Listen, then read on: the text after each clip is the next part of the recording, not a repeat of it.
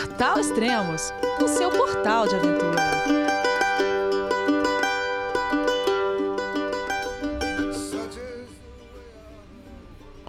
Bom dia, boa tarde, boa noite, bem-vindo ao Extremos, o seu podcast de aventura. Esse é o segundo programa da série Travessias, a cicloviagem da Rosângela, e que hoje ela está com um convidado especial, o Guilherme. Então vamos conversar com eles então. Olá pessoal, tudo bem? João, é você, meu filho? Pai. Eu consegui. Eu tô no cume do Everest. Eu vi, meu filho. Te acompanhei o tempo todo pela sua página Spot. A família de produtos Spot utiliza tecnologia 100% via satélite para manter você sempre conectado em suas aventuras. Fale de qualquer lugar do mundo através do Spot Global Fone e utilize o Spot Gen 3 para estar sempre rastreado e conectado aos serviços de emergência. Desapareça quando quiser, seja encontrado quando precisar. Saiba mais em findmespot.com.br. Olá, Elias, tudo bem? Bom dia, boa tarde, boa noite. Olá, Guilherme, tudo bom? Olá, Rosângela. E aí? O meu dia já tá ganho hoje, já só de falar essa, esse, essa vinheta aizinha, eu já tô. Eu já tô, tô realizado, era meu sonho. Tanto ouvir os podcasts do Extremos. Meu sonho era ser Elias por um dia. Uh, Rosângela, então apresenta, ou melhor, Guilherme, se apresenta aí que eu também eu mal conheço o Guilherme. ah, mas eu te conheço bem já, Elias. já é. conheço, escutei, todo, escutei muitos podcasts já. Uh. Bom, meu nome é Guilherme, eu sou de Santa Maria, interior do Rio Grande do Sul, no centro do Rio Grande do Sul. Tenho 30 anos. Sou um cicloviajante iniciante, fiz algumas algumas viagenzinhas já, viagenzinhas curtas. E tô aí para enfrentar esse desafio junto com a, com a Rô aí para a gente para me desafiar e conhecer os limites aí e também conhecer um pouco mais de cicloviagem. É, você já tinha feito alguma cicloviagem para fora do Brasil? Eu fiz, eu fiz a costa do Uruguai, Uhum. Foi em 2016, se não me engano. Eu fiz a partezinha da costa da Argentina também, que foi, mas foram só quatro dias. Né, da, a gente saiu do Santa Catarina, foi até Foz do Iguaçu. E eu fiz algumas viagenzinhas no Brasil já também, alguma coisinha, mas fora do Brasil, assim, de mais de, de duas semanas foi a primeira. Ah, tá, legal. Ô, Rosângela, onde vocês estão? Eu tô escutando barulho aí no fundo. Nós encontramos, estamos em Porto Rio Tranquilo, é, que é no Chile, é o ponto onde o, as pessoas vêm para conhecer as cavernas de mármore. E nós encontramos um café com um casal francês, muito gente boa. O nome do café se chama La Provençale, na verdade é um food truck, café, tem, por isso tem a conversa no fundo. Ele nos emprestou o computador dele, nos emprestou a internet dele para a gente poder gravar o podcast aqui. que naquela minha redução de peso que eu comentei no outro, no primeiro podcast, acabou indo embora o meu computador de volta para Santiago. Então a gente não tinha nem como internet ou o computador para gravar. E ele emprestou para gente. Ah, legal. É, o pessoal que está aí no fundo conversando, que é, são cicloviajantes ou moradores locais? Que, que, que Não, que parece ser viajantes mochileiros. Ah, tá. É, mas aqui tem muito cicloviajante, muito, muito, e principalmente francês. A gente encontrou francês. Muito. Mais do que chileno aqui, eu acho. É, bastante, bastante, bastante pessoal viajando de bicicleta aí. A gente encontra eles em várias partes do caminho, né? Então isso é muito interessante também. Ah, Rosângela, é, mas você não encontrou o Guilherme logo depois daquele podcast, né? Você ainda é, pedalou sozinho um tempo. Sim, sim. O, último podcast a gente eu gravou em Bariloche. Eu estava na época fazendo voluntariado lá, que eu quis descansar por um tempo. E de Bariloche eu segui sozinha, então, até Porto Varas. E aí em Porto Varas é, acabei encontrando o Guilherme. Mas aconteceram muitas coisas de Bariloche até Porto Varas. Ah, legal, pode falar. Bom, é, de Bariloche eu fui para Vigia Langostura Uhum. E passei a noite num lugar incrível. É, pessoal que está é, planejando fazer cicloviagem ou viajar, mesmo que seja de mochila, eu indico muito usar o aplicativo iOverlander. E por esse aplicativo eu acabei indo acampar em um lugar à beirinha do lago, eu vi o pôr do sol de dentro da minha barraca, foi incrível. É um lugar que não é um camping, ele é um local que vai muito cicloviajeiro, porque gente, eu vi muitas, muitos rastros de bicicleta lá. Eu passei a noite nesse camping. É, e depois eu cheguei em Vija Langostura. Lá eu fiquei na casa do mesmo Army Showers que eu tinha ficado da outra vez, e ele também é muito interessante para quem for para Vija Langostura, o Army Showers Mariano. É muita gente boa, ajuda muito a, a, a, a com informações sobre o, o, local e sobre o que se pode fazer de trekking, de, de caminhadas, de passeios. Então é bem interessante. Ele recebe muito cicloviajante, então quem for pode também contactar ele pelo Army Showers. É, depois daí eu tentei fazer o cruze, então, é passar a fronteira para em direção a Osorno. A minha ideia não era chegar em Osorno, era descer em Entre Lagos, que está um pouquinho antes, mas Osorno acho que é uma cidade de referência interessante que a maioria das pessoas conhecem. E é, o que aconteceu foi que entre a fronteira do Chile e a fronteira de, da, da Argentina são muitos quilômetros. Então, assim, é, você passa a fronteira do Chile, é, desculpa, da Argentina, e para chegar na fronteira do Chile, você tem que subir muito, muito, muito. E não é permitido acampar nesse, nesse espaço entre fronteiras. Então, você tem que no mesmo dia entrar de uma e sair, sair da outra, digamos assim. Então, nessa fronteira, eu acabei pegando uma carona para ir entre as duas fronteiras, porque era muito sobe e desce. E depois disso, eu pedalei até um local que se chama Águas Calientes. Ele está ainda antes de chegar em, em Entre Lagos. Aí foi interessante porque eu estava acabada, eu estava morta, eu não, eu não tinha energia para mais nada, tanto que os últimos quatro quilômetros eram só subida, eu fui empurrando o tempo todo a bicicleta. E eu tinha visto pelo Overlander que tinha um local com é, é, águas termais, então, e um acampamento abandonado da Conaf. É, eu fui para esse acampamento, cheguei lá, parecia meio macabro o lugar, meio esquisito, assim, eu não estava muito confortável para ficar lá.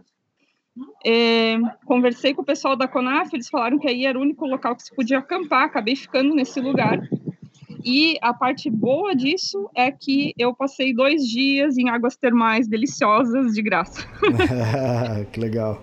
Isso foi tipo para descansar, porque eu estava muito acabada. Então, quem for pedalar por esse setor, uh, existe um, uma piscina paga, que é de Águas Calientes, é o nome do lugar se chama Águas Calientes, né? Tá um pouquinho antes de Entre Lagos, e é, do ladinho dessa piscina de água termal tem um rio. E esse rio é totalmente gelado, mas existe uma, um, um, pequeno setor, então, na margem desse rio, que as pedras são as mesmas pedras que, com, que são a margem do rio, também são o local por onde brota a água termal. Então, passei dois dias aí nessa beira de rio maravilhosa, descansando. Estava tava muito cansada dessa, dessa primeira travessia. É, e logo depois disso, então, eu acabei descendo em direção a Entre Lagos. Ah, tá. E. E onde você ficou aí, nessa região?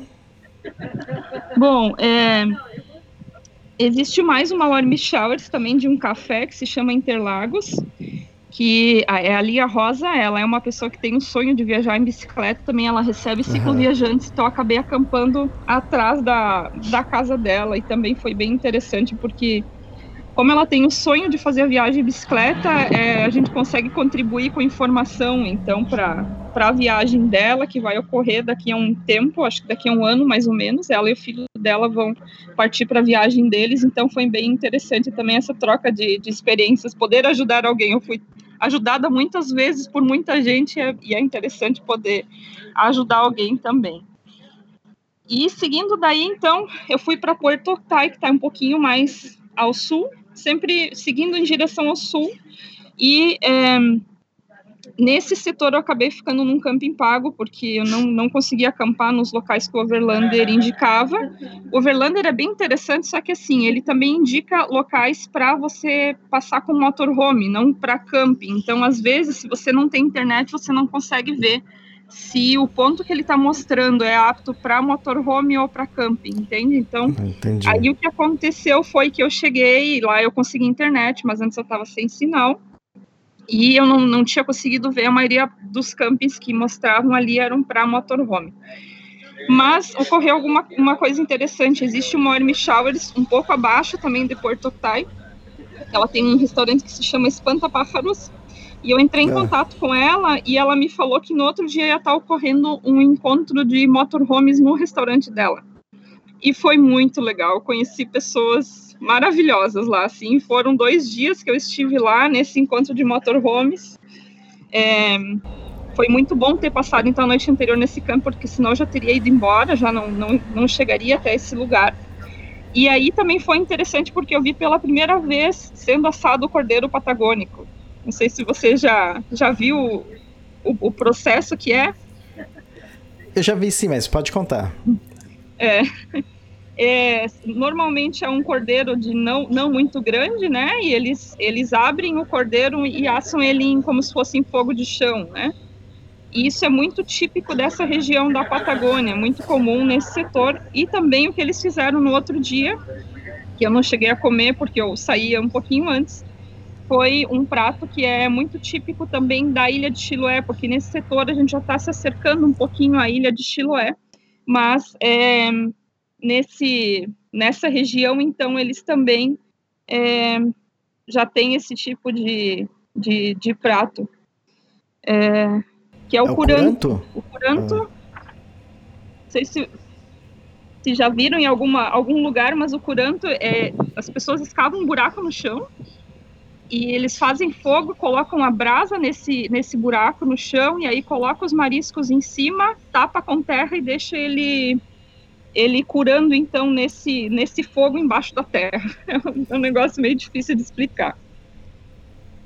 Mas é, é interessante também a, a maneira, o processo que é feito. Então, esses o curante você não chegou foram... a comer? Como? O curante você não chegou a comer ou não? Não, eu não cheguei a comer porque a gente saiu antes, mas igual eu tá. acho que eu não comeria porque eu vi os bichinhos vivos lá e depois. depois eles enfiaram lá e tostaram tudo. E é um, são mariscos e são umas, umas conchas grandes assim que você Sim. vê o bichinho mexendo lá dentro, sabe? Sim. Eu disse, ai não, eu não vou ter coragem de comer isso aqui não. Deu dó dos bichinhos. Uhum. É, mas é uma experiência interessante você ver como é feito, porque na Ilha de Chiloé é muito tradicional esse prato, então é, é uma coisa bem típica. E ali a gente ainda estava fora da Ilha de Chiloé, estava mais ao, ao, norte da ilha, mas também já era feito. Essa região ela é muito colonizada por alemães, então tem muita cultura alemã também, né? É uma, uma mistura de, de culturas, e aí sim, se, desse setor para baixo se vê muitas edificações, então, com estilo alemão isso é estilo alemão e isso é interessante também, a arquitetura desses lugares. Uhum. É, e nesse encontro, então, de, de motorhomes, eu acabei conhecendo um casal que contactou uma amiga de Frutiar para que me recebesse na, na casa deles, né? E isso também foi uma experiência interessante, porque eles tinham uma, uma filha de uns nove anos e ela ficou encantada com a bicicleta. Ela, ela me perguntou tudo: como que eu acampava, como que eu cozinhava, como que eu tomava banho. Foi tipo uma uma uma palestra praticamente é. para menininha de, de 9 anos sobre como é fazer uma cicloviagem e, uhum. foi bem interessante. E eu fiz para ela, é, fabriquei para ela uma bicicletinha de metal que normalmente eu faço para as pessoas que me ajudam pelo caminho. Eu dou uma bicicletinha de metal que tem as, as duas rodas são dois botõezinhos, né? E Caramba. Hã? De arame, né? É, de, de arame. É, um, é uhum. um aramezinho e as rodas são dois botões, botõezinhos. É uma lembrancinha que eu, que eu fabrico durante a viagem para dar para as pessoas que me ajudam. E eu fiz uma para ela e ela não me falou nada. E no outro dia de manhã, quando eu saí da, da casa deles, eu vi que ela tinha colocado um botão que era dela no, na, na baguezinha da, da, minha bicicleta, onde eu tenho, guardo comida e coisa, bem ah, na frente tá. da, da bicicleta. E estava escrito em inglês, mas a tradução seria é, é, lute como uma menina ou lute como uma mulher. Uhum, eu achei muito, muito interessante, assim, bem, fiquei bem, bem feliz. Sei que, que ela, pela curiosidade que ela tem, provavelmente ela vai ser uma, uma pessoa que vai viver coisas bem interessantes quando, quando crescer. Bem foi legal. interessante. O que aconteceu? Roubaram seu. O que, que roubaram de você dessa vez? o, foi um furto, não foi um roubo. É. Foi um furto que me deixou. Eu não sabia se eu ria, ou se eu chorava, ou se eu brigava com eles, o que, que eu fazia. Quando eu saí da casa desse casal, dessa família, é, eu tenho, eu tenho na minha, na minha bicicleta um, um bambuzinho com as bandeiras dos, dos países por onde eu passei. E, as, e essas bandeiras são bem importantes para mim porque elas foram é, foram presenteadas por pessoas que eu gosto muito. Então, é, eu tinha a bandeira do Chile, do Brasil, da Argentina e o, aquele lenço argentino que é muito forte o simbolismo dele, que é a favor do, do aborto é, seguro, né? E esse lenço, um amigo meu tinha, da, da, Argentina tinha me dado, a bandeirinha também tinha sido dada por amigos da, da Argentina. Então, para mim, eu vi que caiu essa, esse pauzinho com as bandeiras, esse bambu com as bandeiras, e voltei para pegar. E quando eu voltei para pegar, tinha um cachorro olhando para mim, olhando para a bandeira. Eu pensei, putz, agora se vai minhas bandeiras. Ele esperou eu chegar perto, pegou a bandeira e saiu correndo. Ele correu mais de um quilômetro e ele Caramba. corria e olhava atrás para ver se eu tava correndo atrás dele, bem malandro assim. Aí eu pensei, ah, eu vou, vou deixar ele parar, não vou ficar indo atrás dele, porque senão ele vai correr uns 10 quilômetros e eu correndo atrás dele. Vou deixar ele parar. E Sim. quando ele parar, eu pego a bandeira. E o malandro entrou numa casa, ele entrou por um buraco na cerca na casa dele e soltou as bandeiras dentro da cerca da casa dele. E aí eu tava lá fora, tipo, meu, o que que eu vou fazer? Eu não posso invadir a propriedade para pegar as minhas bandeiras de volta. Era sete da manhã, tava todo mundo dormindo e o cachorro me olhando com aquela cara de, tipo, peguei você. eu tenho um vídeo no meu Face, se alguém quiser ver, eu filmei a cara dele porque era muito era muito mal, cara de malandro, assim. Aí eu bati palma e tal, mas tava todo mundo dormindo, eu tive que pular a cerca para pegar as bandeiras de volta. Peguei as bandeiras totalmente babadas, mas tava assim, completamente babada. e eram dois cachorros, né? Era um branco e um preto, mas o, o que parecia um golden, ele era, era o, o pior, foi o que pegou as bandeiras e saiu correndo, e para ele foi uma brincadeira, uma diversão.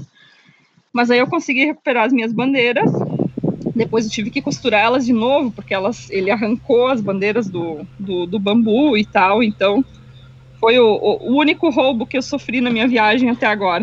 Ainda bem. Legal. Daí você foi para onde? Seguindo daí, eu cheguei em Porto Varas. E aí eu fui para casa de um casal de cicloviajantes, que também são army o Cris e a Catalina. E foi bem interessante daí também, porque eles já fizeram uma viagem mais para o sul, não chegaram a ir até a Patagônia, mas é, até a, onde eu vou, até Porto Williams, mas eles fizeram uma parte desse setor, então eles conseguiram ajudar, passar boas informações, são pessoas maravilhosas também. Passei dois dias aí. E daí foi que eu cheguei. e falando nisso, é, como vocês se conheceram? Ah, tá. Essa é, é uma história legal. É assim, ali em 2017, final de 2017, eu decidi que eu queria dar a volta ao mundo de bicicleta. Deu uma, tava um tempo pensando nisso já. E fiquei o que seis meses até a metade de 2018 juntando dinheiro, planejando. O que que ia acontecer? Eu ia pegar uma licença no trabalho. Eu sou servidor público no Brasil eu ia pegar uma licença de dois anos no trabalho, tentar estender ela por mais um ano e tentar dar a volta ao mundo de bicicleta, né? O que que ocorreu? Eu comecei a pegar informações, peguei, comecei a, a me planejar, juntar dinheiro, comecei a pegar informações na internet.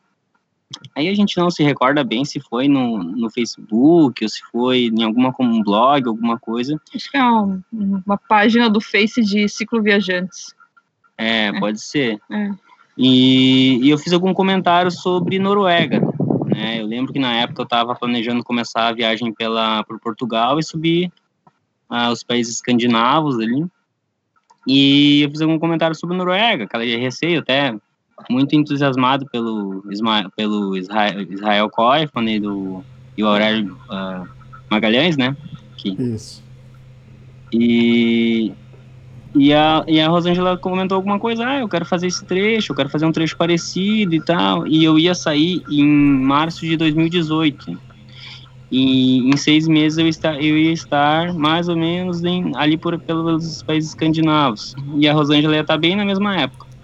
Era o período que ela ia conseguir, ela estava planejando começar o ciclo dela.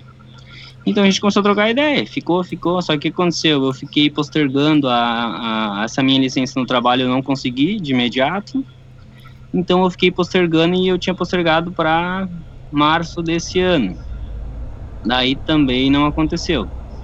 Eu tô até hoje eu tô tentando essa, essa licença aí para então no momento tá tá sobrestada essa essa a ideia da volta ao mundo. Aí eu tinha férias. Ah, tá. Aí eu pensei, ah, vou aproveitar, vou vou pro Chile, vou aproveitar, já vou conhecer a Rosângela, que ela tá por lá. E depois, porque assim, Elias, uh, eu sempre fiz cicloviagem sozinho. Sim. Sempre, sempre usei uh, essas minhas cicloviagens, sempre foram curtas nas férias, assim. Justamente que eu uso mais ou menos como uma terapia, assim. Eu gosto do silêncio, gosto da, da paz, acaba conhecendo gente, tu usa pouca, pouca internet, fica sem internet, dorme isolado. Então eu uso mais ou menos como uma terapia. Então, eu ia fazer a viagem sozinha, eu, eu, sozinho. Eu ia, eu queria saber que eu queria para o Chile, que era um país que eu queria, iria, ia ser um dos primeiros países que eu ia fazer a volta ao mundo depois da, da Europa. E então eu contatei e tal, ela estava por aí e deu coincidência de eu descer perto, aqui que eu desci em Porto Monte. Eu peguei o avião em Porto Alegre e fui para Porto Monte. E a rua estava em Porto Varas. Porto Varas. Então, subi lá para Porto Varas. E aí aconteceu de, ah, chegamos lá, conversamos lá em Porto Varas e tal. E daí a minha ideia inicial era conhecer a rua e tal, só que eu ia seguir pelo continente para baixo. Uhum. Só que ocorreu uma, um destino assim, que fez a gente unir Ainda as- bem Ainda bem que fez. que não fomos pelo conti- continente Ah, depois. talvez. É, foi, é, exatamente. Depois a gente conta melhor por, Por quê. É. Ah, tá, legal. E aí a gente estragou meu celular. E, e a Rosângela, ela, ela, assim, ela é uma pessoa super. Ela tem muitos itens na mochila dela. Ela guarda pra ela e guarda pros outros também. Não Então, pode tão assim, carregado. Tinha um celular a mais. a pessoa tem dois celulares, né? então eu. Ela prontamente ela se ofereceu, não, fica com meu celular e tal. Ou melhor, no, não, no início, na verdade, no início ela não me ofereceu o celular. Ela disse, não, vamos junto. Vamos junto, só que eu vou pela ilha. E pela ilha de Chiloé, né? Que faz um contorno e depois volta pro continente, né? Na Sim. verdade, eu tenho esses dois celulares, porque esse celular, ele é um Windows, sistema Windows, é, e ele é um Nokia Lumia, e ele era muito ruim. então, na verdade, eu não ofereci logo para ele, porque eu sabia que ele ia se estressar com o celular. É, sei. E, é, e eu sempre utilizava ele muito pela câmera dele, que é muito boa. Então, para fazer foto e vídeo ele tava bom, mas eu acabei comprando outro celular e deixando esse de lado, porque ele, ele era muito lento, ele dá problema e tal. Mas, tipo, para quem não tem celular, o celular ruim tá ótimo. Sim. Sim. É, então, é, até assim, inte- foi interessante isso, Elias, porque no início, quando a Rô falou, eu tava meio assim, sabe? Porque a Rô gosta de falar bastante, né? Vocês podem perceber pelo, pelos podcasts dela. De duas horas. E eu queria fazer uma viagem mais, mais quieta, né? Eu sempre gosto de, do silêncio e tal, para pensar na vida. E no início eu tava meio assim, mas no final foi a melhor coisa que aconteceu. A gente desceu a ilha junto e deu super certo. E no fim, cada um respeitou seu espaço aí, então foi, foi bem tranquilo, assim, foi foi uma surpresa boa, né? São coisas que em cicloviagem, quem faz cicloviagem sabe que as coisas, ou outros tipos de viagem, né? que, que o acaso ele permite que, que aconteçam coisas bem interessantes, né? Então, eu, na pouca experiência que eu tive de, de, de, de pequenas cicloviagens, eu já tive essa experiência, então imagina em, em viagens maiores, né? Sim. E aí seguimos, né? Aí a gente uhum. foi em direção a passamos, dormimos em Porto Varas lá mais uma noite, né, no, nos warm showers que a, a rua já tava. Fomos infernizados pela cadelinha dele. A Ita. Um, a Ita. É um terror. Uma, uma pastora alemã. É. Um, uma pastora alemã. Uma pastora alemã.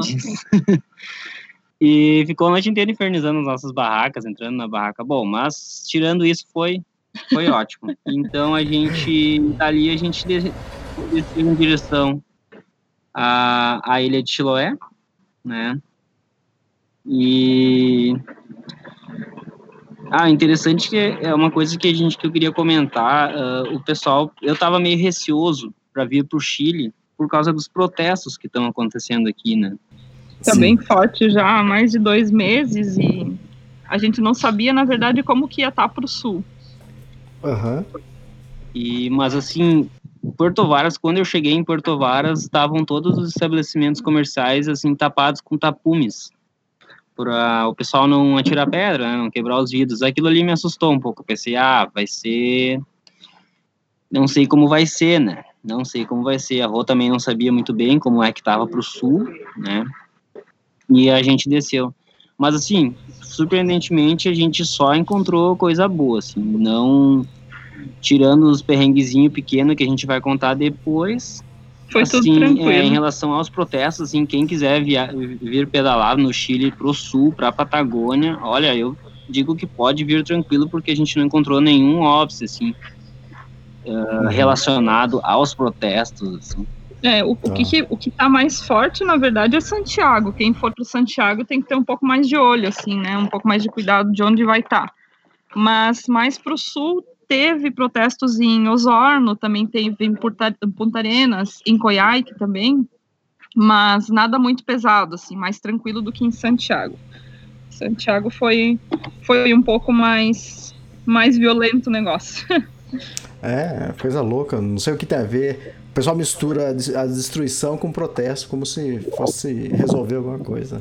Mas, beleza. E aí, o que aconteceu? Quais foram os perrengues que aconteceram nessa parte? Olha, uh, vamos, vamos, assim, só para dar uma, botar numa ordem cronológica para a gente se organizar, assim, a primeira parte da ilha, que a gente passou pela ilha de Chiloé, a gente desceu em Ancud, é. né? É, a gente pegou barco para atravessar. Ah, mas uma coisa interessante também, antes da gente entrar na ilha de Chiloé, a gente foi é, acampar num, num, lugar que se chama Párgua, e era um camping abandonado que também estava no Overlander. E é, a gente precisava comprar comida e eu pensei, ah, deve, sempre tem algum lugar para comprar alguma coisa de comida. E aí eu saí pedalando e encontrei um senhorzinho cortando grama numa casa. E aí eu perguntei para ele, disse, ah, onde é que tem mercadinho aqui perto, que eu sou ciclo viajante, a gente precisava comprar comida e coisa. Dele falou, ah, tem um mercadinho uns 5 quilômetros aqui para frente, mas espera um pouquinho. Aí ele subiu, porque eu tinha pedido água para ele, né? Ele subiu para encher o, a garrafinha de água e ele voltou com uma sacola de comida. Tipo, a gente Pô, fez uma janta e um almoço com a sacola de comida que ele trouxe. Uhum. E daí ele falou: Ah, eu também fui ciclo viajante quando eu era novo. Ele era um senhorzinho mais de idade, assim. E ele falou quando tinha uns 30 anos, ele também foi ciclo viagem, que ele sabe como é que é. E daí ele perguntou se a gente estava acampando em um lugar seguro. Estava acampando em um lugar muito legal, que era um é um camping que eu acho que não é não é que ele é abandonado, mas ele funciona mais no verão, né? Ainda não era alto verão. E foi muito interessante porque, tipo, foi o comecinho da nossa viagem, foi o primeiro dia de pedal e a gente já foi ajudado por desconhecidos, assim. Então isso foi bem interessante. E, e já no primeiro dia eu encontrei o mascote da nossa viagem, né? o Dino. era... Como era um camping que uh, provavelmente é, é utilizado na alta temporada, eu tinha um dinossauro de brinquedo lá no primeiro dia, a gente encontrou isso. é, ele tá nas fotos até. É. é engraçado, ele foi bem companheiro. E. Sempre tava de boa em cima dos alforjes. A gente morrendo pra pedalar e o Dino aí. E daí no fim ele resistiu até a final e tá conosco até hoje, então vai ficar de, de souvenir da É. viagem. Ele vai, ele vai lembra- levar pra, pra sobrinha dele. Pô, já achei Que que vocês tinham achado fotos, um. vídeos e ela quis, né? Conhecer o Dino. Eu achei que vocês tinham achado um osso de dinossauro, alguma coisa assim. É, Ah, porque. Ah, Podia tá. ser, Pô, né? Seria legal, hein? Podia ser. Não, era, era um dinossauro de brinquedo de alguma criança que perdeu e é legal porque, assim, todo ciclo viajante, a maioria que a gente conhece pelo caminho tem alguma coisa que é o seu símbolo da sua viagem, né? É, em Bariloche, quando eu tava, também eu conheci o Mael, o Mael, que é um ciclo viajante francês, que ele acabou se hospedando no hostel que eu tava voluntariando. E esse ciclo viajante a gente acabou encontrando agora, nessa parte da viagem, ele tinha uma como se fosse uma boneca que é o estilo das que são feitas no Peru e na Bolívia, com roupinha tradicional, e daí é, é a, uma, a mascote dele, né? Então, depois a gente foi descobrindo que muito ciclo viajante tem o seu, o seu mascotinho mesmo. E o Dino acabou virando o, mascote do Gui. Legal, legal. E foram pra Ilha Choé? Isso. Isso. Aí a gente pegou um ferry em Pargua, que é no litoral, e é dois mil reais a gente pagou. No, Pesos. dois mil, desculpa, dois mil. Dois mil reais, dois mil pesos, dá em torno de 12 reais Isso. Ah, pra passar esse Pra barco. passar o ferry, bem tranquilo. Hum, E aí a, a gente tava já no final do dia, chegou mais pro final do dia, e a gente não achou lugar para acampar na cidade, que é uma cidadezinha mais movimentada, é. né? E, e a gente já tava desistindo, já ia pegar um camping, né? Porque tava anoitecendo. E na saída do, da cidade, a gente olha para a ponte, tem a borda, assim, a costa do continente, com um monte de árvores. A gente decide ir até lá. Chegando lá, era uma um futuro camping. um futuro camping, né? Eles estavam construindo umas cabanas, assim, bem, bem legais, assim, bem bonitas, e tinha uma área de camping. Aí, aí perguntamos pros construtores lá, eles ficaram meio assim, não sei. Se a Aí gente podia acampar lá. a gente fez cara de coitado, tava escurecendo. E então rolou, a gente ficou lá, foi, foi sensacional. Um lugar muito, muito lindo. é, e a gente tinha praticamente o camping só para nós, porque não é um camping ainda, é um futuro camping, né? Ah, tá, entendi. Então foi, foi interessante estar aí. E no outro dia a gente seguiu para as pinguineiras de Punhuril. Aí Elias começou o perrengue, porque até aí tava, tava Nutella a ciclo do, do Gui. Ah, Só pela 5, de boas. Meu, nesse dia foi um sobe e desce de rípio. Toda a costa da ilha de Chiloé é sobe e desce, é cerro, cerro, cerro, cerro. E eu não imaginei que fosse ser tanto cerro, justamente porque é uma ilha e eu não imaginava que era uma ilha com. é, a borda dela, assim, a, muita parte da borda dela não termina em praia, são como se fossem. É, Falésias? é, quase uma falésia, assim, né? Toda a borda dela. Então é muito sobe e desce, muito. E a gente foi nesse primeiro dia em Rípio, em uns rípios que para empurrar a bicicleta para cima era muito difícil. Pedalar nem pensar em alguns lugares. Empurrar a bicicleta já tava, tipo, matando a gente, assim. Então esse primeiro dia foi bem cansativo. E foi, e foi engraçado porque durante o caminho a gente ficava reclamando o tempo inteiro, parecia dois ranzinhos, assim, ah, não dá, isso aqui não dá, ah, não dá, isso aqui é impossível. Aí a gente chegou lá, a gente descobriu que tinha uma base do, do CONAF, que é o, é, a- o setor público que cuida das florestas, né, no Os Chile parques os nacionais, parques é. nacionais, é. E a gente conseguiu acampar num centro de visitantes lá. Hum. E a gente tinha cerveja, uma- duas cervejinhas, uma para cada um, né? ah, Isso foi um, algo pontual na viagem. É, Chega do pedal, toma uma cerveja. E a gente sentou na beira da praia, a praia era bonita, tá? Era bonita. Mas não era grande coisa, né? E a gente tomou aquela cerveja e se olhamos assim, que praia mais linda, né? Que valeu a pena, né? Tipo, Nós aí a gente começou a rir, né? Porque, meu Deus, há 15 minutos, ou melhor, há meia hora atrás, a gente tava reclamando de que disse que nunca, não deveria, nunca deveria ter querido, vindo. é. Agora, gente- o que não faz uma cervejinha para um ciclo viajante, hein? Porque, na verdade, Exatamente. assim, a praia era muito bonita, só que você, imagina você esgotado de subir e descer cerro, sobe, desce, sobe, desce, e você pensa, não, não vai mais ter o que subir porque a gente já tá na parte de cima. Aí o negócio dá uma volta e vai para outro cerro e continua subindo, subindo, subindo. E, meu, a gente chegou muito esgotado, assim, então por isso que, que a primeira impressão que a gente teve da praia foi tipo, ah, eu achei que ia ser mais legal, ou ou né, que, que, seria diferente do que é. Depois da cervejinha, a praia estava espetacular. a gente olhava a praia e dizia, nossa, que lindo, olha que lugar incrível. Muito bom. E Aí qual virou, foi o problema? Virou o apoio psicológico a cervejinha sempre no final do dia. Sim. E qual foi o problema com o papel higiênico? Ah! Isso foi assim, Elias. No dia seguinte a gente ia sair de, de Punho Hill e ia para Dalcarrui, que é atravessando do noroeste da ilha até o leste da ilha. É, cruza a ilha inteira praticamente, ia ser um dia bem puxado. Ia ser um assim. dia bem puxado, e lá é hippie total, né, não tem, praticamente não tem asfalto. E a gente cansado, aquela coisa toda, e a gente conseguiu uma cara, a gente acordou de manhã, e se perguntou, bah, tem papel higiênico? E um nós... achando que o outro tinha, e nenhum dos dois tinha. Caramba. Aí começou a, a buena onda da, da viagem, Sim. porque eu acho que a Rosângela, que é muito sortuda, ela tem uma energia boa e atrai as coisas boas. Porque nós conseguimos, tinha uma, uma, um setor que era muito de muita. Um cruzamento, um tipo. cruzamento tipo. É, de muita altimetria. A gente estava no Rio, a gente não estava vencendo, a gente conseguiu uma carona. E não é que o Senhor nos deixou numa encruzilhada, que ele, a gente desceu do carro, olhamos para frente, tinha um banheiro químico. No meio do nada, pensa, um lugar que eles estavam construindo a estrada, por isso que tinha os banheiros químicos ali, mas era no meio do uhum. meio do nada. E a gente abriu a porta e tinha papel higiênico. Ah, papel higiênico dentro.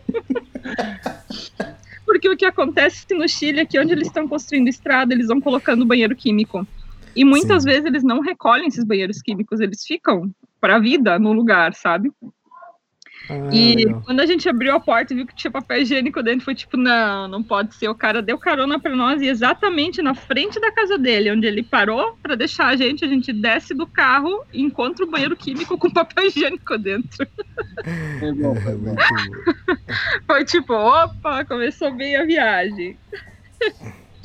Agora Muito sim. Muito bom. E aí?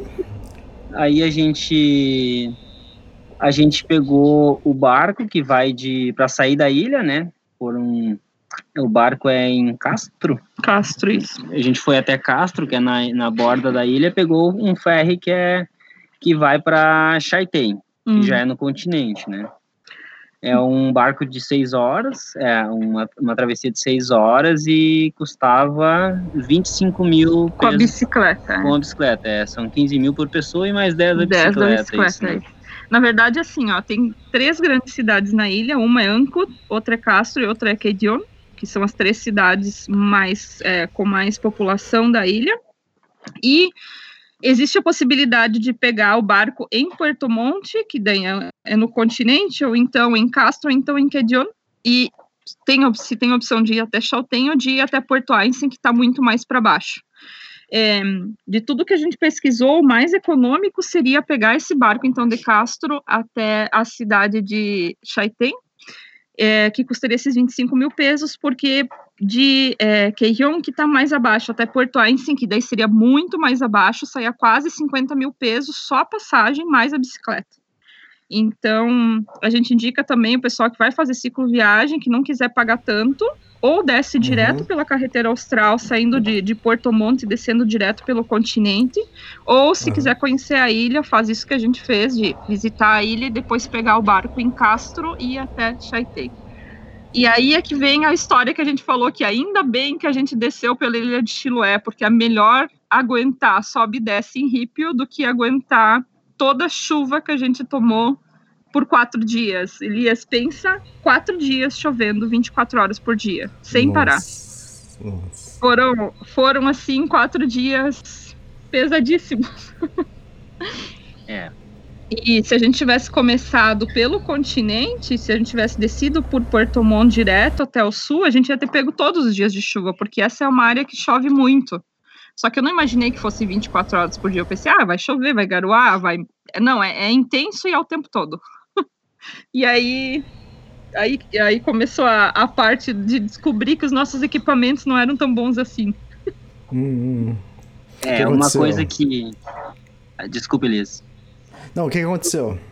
Não, isso é uma coisa que eu queria aproveitar para ressaltar, assim, porque de testar os limites, que eu falei no início do podcast, de testar os limites, né? Então, para mim, o frio e a chuva aqui, eu, eu acho que eu pude testar parte dos meus limites, porque eu não tinha equipamento adequado. Resumindo, isso, essa é, é esse é, é o, foi o problema, porque o material tu tem que, se tu vai pedalar numa, numa região que vai chover bastante, te prepara com um material impermeável de qualidade, porque o meu material não era, o do Arro também, né, Rô? O meu também não. E a gente pegou chuva e chuva com vento frio, pedalar e dormir molhado é complicado, então não tem como, como aproveitar a viagem. Então a gente só queria chegar logo para poder se secar e poder dormir, né?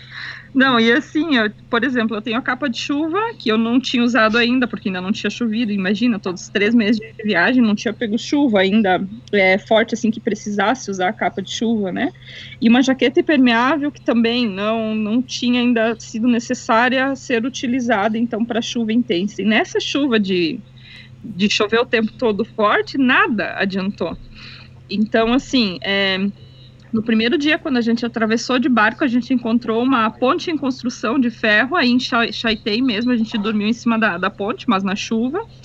E de, logo depois a gente seguiu pedalando. E nesse segundo dia eu acabei encontrando pela estrada uma família de franceses. Essa família é incrível, é, a maneira como eles viajam, porque é um casal francês com duas crianças com dois, é, com dois filhos, né? Um tem quatro e um tem cinco anos. Eu tinha conhecido eles em, no caminho entre Bariloche e Vigia Langostura, eu passei por eles, e nesse dia, abaixo de toda essa chuva, a gente encontrou eles de novo pelo caminho. E a gente tinha visto pelo Overlander, porque ali é um setor que não tem muitos povoadinhos, assim, você pedala uhum. no meio de montanhas e, tipo, se tiver molhado, se tiver com frio, se vira, né? Não tem muito o que fazer. E a gente pedalou então e tinha encontrado pelo Overlander que tinha uma ponte bem grande que o pessoal acampava embaixo, porque ali sempre chove, então era um local seco. E aí a gente falou para eles, a gente disse, ah, a gente vai até embaixo daquela ponte e tal, tentar fazer uma fogueira, alguma coisa para secar as roupas. E acabamos indo para aquele lugar e eles acabaram chegando lá um pouquinho depois. Yeah. Só que não, e a verdade é que eles nos, nos salvaram a nossa, nossa noite, né? É. Porque os marinheiros de primeira viagem aqui, ou de, de primeiro fogo, não sabiam fazer fogo com a lenha molhada. A gente pensou, tem, a lenha tá molhada, não tem como fazer uhum. fogo. Né? E fiquei lá, tentando fazer fogueira com um gravetinho úmido, né? Aquela eu tinha, Eu tinha encontrado. Aqui existe uma planta que se chama fresa que é tipo um.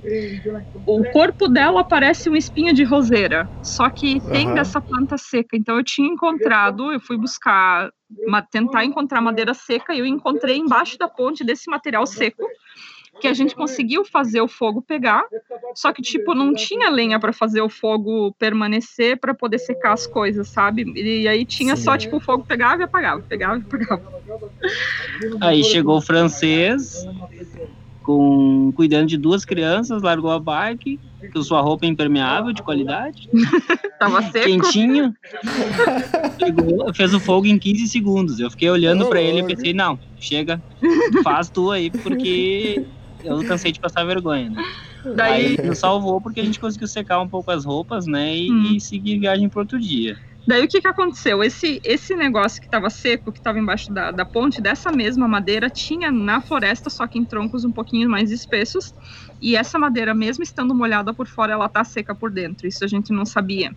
Então a gente hum. foi para o bosque, cortou várias dessas madeiras para fazer a lenha pegar e queimar por um tempo. Essa lenha que ela não gera calor, mas ela, ela gera fogo. E ao redor desse, dessa fogueira que a gente construiu, então foram colocados os troncos molhados. Cicloviajantes que não sabem fazer fogueira com, com madeira molhada, agora a gente vai ensinar. Hum, se, se busca então madeira seca, né? É, é, não pode estar podre, tem que estar só seca. E se coloca ao redor então da fogueira e se deixa essa madeira secar enquanto se queima essa, essa, esse outro material que existe então bastante aqui na Patagônia. Quem for fazer cicloviagem para cá vai encontrar muito desse material da, de fresa, né? Galhos de fresa. E foi bem interessante porque assim é, a madeira fica ali uns 20 a 30 minutos, mesmo que ela esteja encharcada por fora, ela se seca por fora e depois ela vira lenha para queimar. Então agora depois disso a gente nunca mais passa frio. Muito bom. Penduramos as nossas roupas embaixo da ponte, conseguimos fazer um varal para secar um pouquinho das roupas. É, secamos os calçados no fogo, porque o calçado tava de virar e derramar água. Tava muito encharcado, assim. Então a gente conseguiu secar os calçados também, a gente tá um pouquinho melhor. Bom, daí a gente. Eu acho que tem um, um ditado, acho que é escandinavo, alguma coisa assim, vocês que estavam falando que iriam viajar pra lá, é, Aham. que fala que não existe frio, o que existe é equipamento ruim. É, isso é bem verdade. Eu aprendi da pior maneira. Agora gostei. Não, pra tu ter uma ideia, Elias, eu tava com, com a minha. Embaixo eu tinha uma segunda pele, depois eu tinha um fleece, depois eu tinha uma jaqueta de fibra e por cima eu tinha a capa de chuva. Eu tava com tudo molhado, tudo. Uhum. Até a minha camiseta de baixo eu torci, Nossa. eu torci como se eu tivesse acabado de lavar roupa.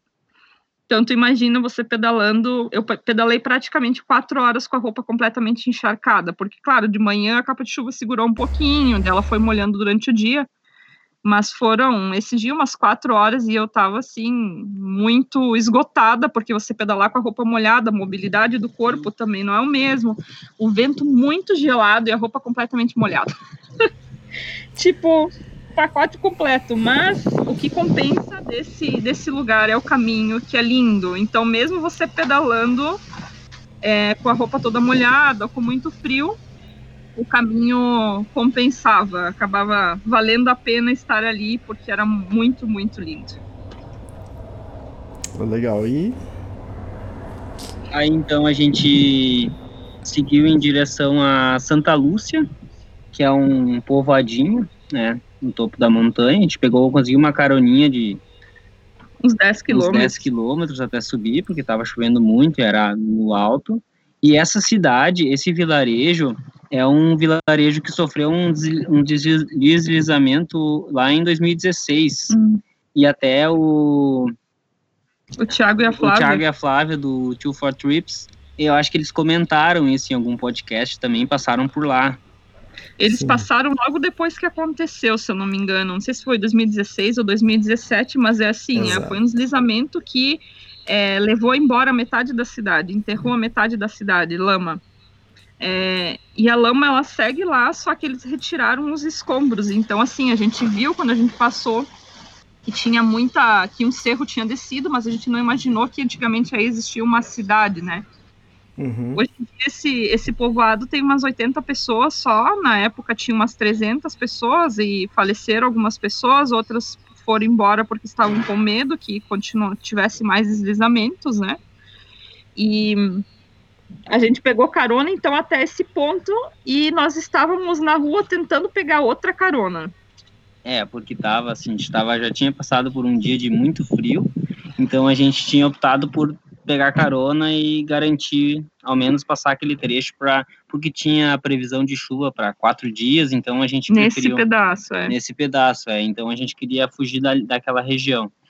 E aí aconteceu alguma coisa muito legal, que a gente parou num café, pra, café que tem na beira de estrada, pediu para secar as roupas, né, para ao menos secar as duas, as meias, para poder pedir carona mais, Mais mais tarde. né? confortável aí mais tarde. E a Rô foi conversar com a atendente, a gente pediu um café, aquela coisa toda, conversando. Quando veio a menina saiu, né? Perguntamos se tinha lugar para ficar nos bombeiros, se tinha algum lugar que pudesse acampar, alguma coisa assim. A moça, não, não tem, né? Não sei, vou ver. E a moça saiu, quando veio ela voltou e disse, olha, minha mãe disse que vocês podem ficar lá na casa dela. Ah, que legal. Pô, daí a gente, aí a gente cresceu, né? Aí a gente foi lá, ganhou janta, ganhou banho quente. Secamos todas as roupas. Secamos as roupas, ganhamos uma mãe, né? É. Serviço Até completo. Isso, e daí... Foi aniversário dela anteontem, a gente mandou um vídeo para ela de, de parabéns, porque ela é muito gente boa. Imagina um povoadinho de 80 pessoas e ela recebe muitos ciclo viajantes e mochileiros também, né? É, a gente descobriu, ela que ela, ela mostrou uns vídeos do pessoal no aniversário do ano passado, eu acho que foi, é. que o pessoal mandou vídeos para ela, então ela tinha muitos cicloviajantes que ela, que ela recebeu já. E é, eu acredito que ela falando, da, conversando com a gente, é muito dessa história que eles viveram também, né? Eles perderam pessoas próximas e, uhum. e é um vilarejo bem pequenininho, então eles a, aproveitam para quando, ao menos é, essa família, né? Quando passa gente nova, eles ajudam. Tentam ajudar, né? Então foi uma experiência bem legal, assim. Eles ajudam também porque quando aconteceu isso, eles receberam muita ajuda, entende? Então para eles é quase uhum. que uma retribuição ao universo pelo que eles é, receberam quando isso aconteceu, sabe? Então é. É muito. Foi muito interessante passar por aí. Uma família muito querida que vai estar, tá, na minha memória, pelo menos, vai estar tá por muito tempo. Uhum. E aí, vocês foram pra lá junto? É, que é onde vocês estavam, né? Era. Ali Isso. era Santa, Santa Lúcia. Lúcia. Isso. Ah, Santa Lúcia. É, aí a gente seguiu para lá junta, que é um vilarejinho também. Foi mais passagem Foi aí? mais passagem, ficamos num camping lá e seguimos para Puyuape, que é um outro vilarejinho a uns mais 50 quilômetros. Isso foi interessante também, porque a gente pedalando no vilarejo, uma hora uma pessoa falou: Ei, vocês precisam de ajuda? E eu olhei, eu disse: Meu, eu conheço essa pessoa. E era o Mael, que é um ciclo viajante que eu tinha conhecido lá em Bariloche. Ele também não reconheceu que era eu, porque eu estava com capa de chuva, com capacete, com óculos, praticamente disfarçado de ciclo viajante. e, e ele ele disse, ah, é você, não sei o quê, e, e falou que ele estava num camping que era muito bom, e realmente Elias foi a nossa salvação, porque a gente tinha secado as roupas no dia anterior, lá na, na, na casa, então, dessa senhora, é, dois dias antes, só que nesses dois dias de pedal, nossas roupas molharam de novo, então, assim, a gente chegou nesse camping, esse camping cobra 4 mil pesos, que é algo muito barato para carreteira austral, são mais ou menos 24 reais.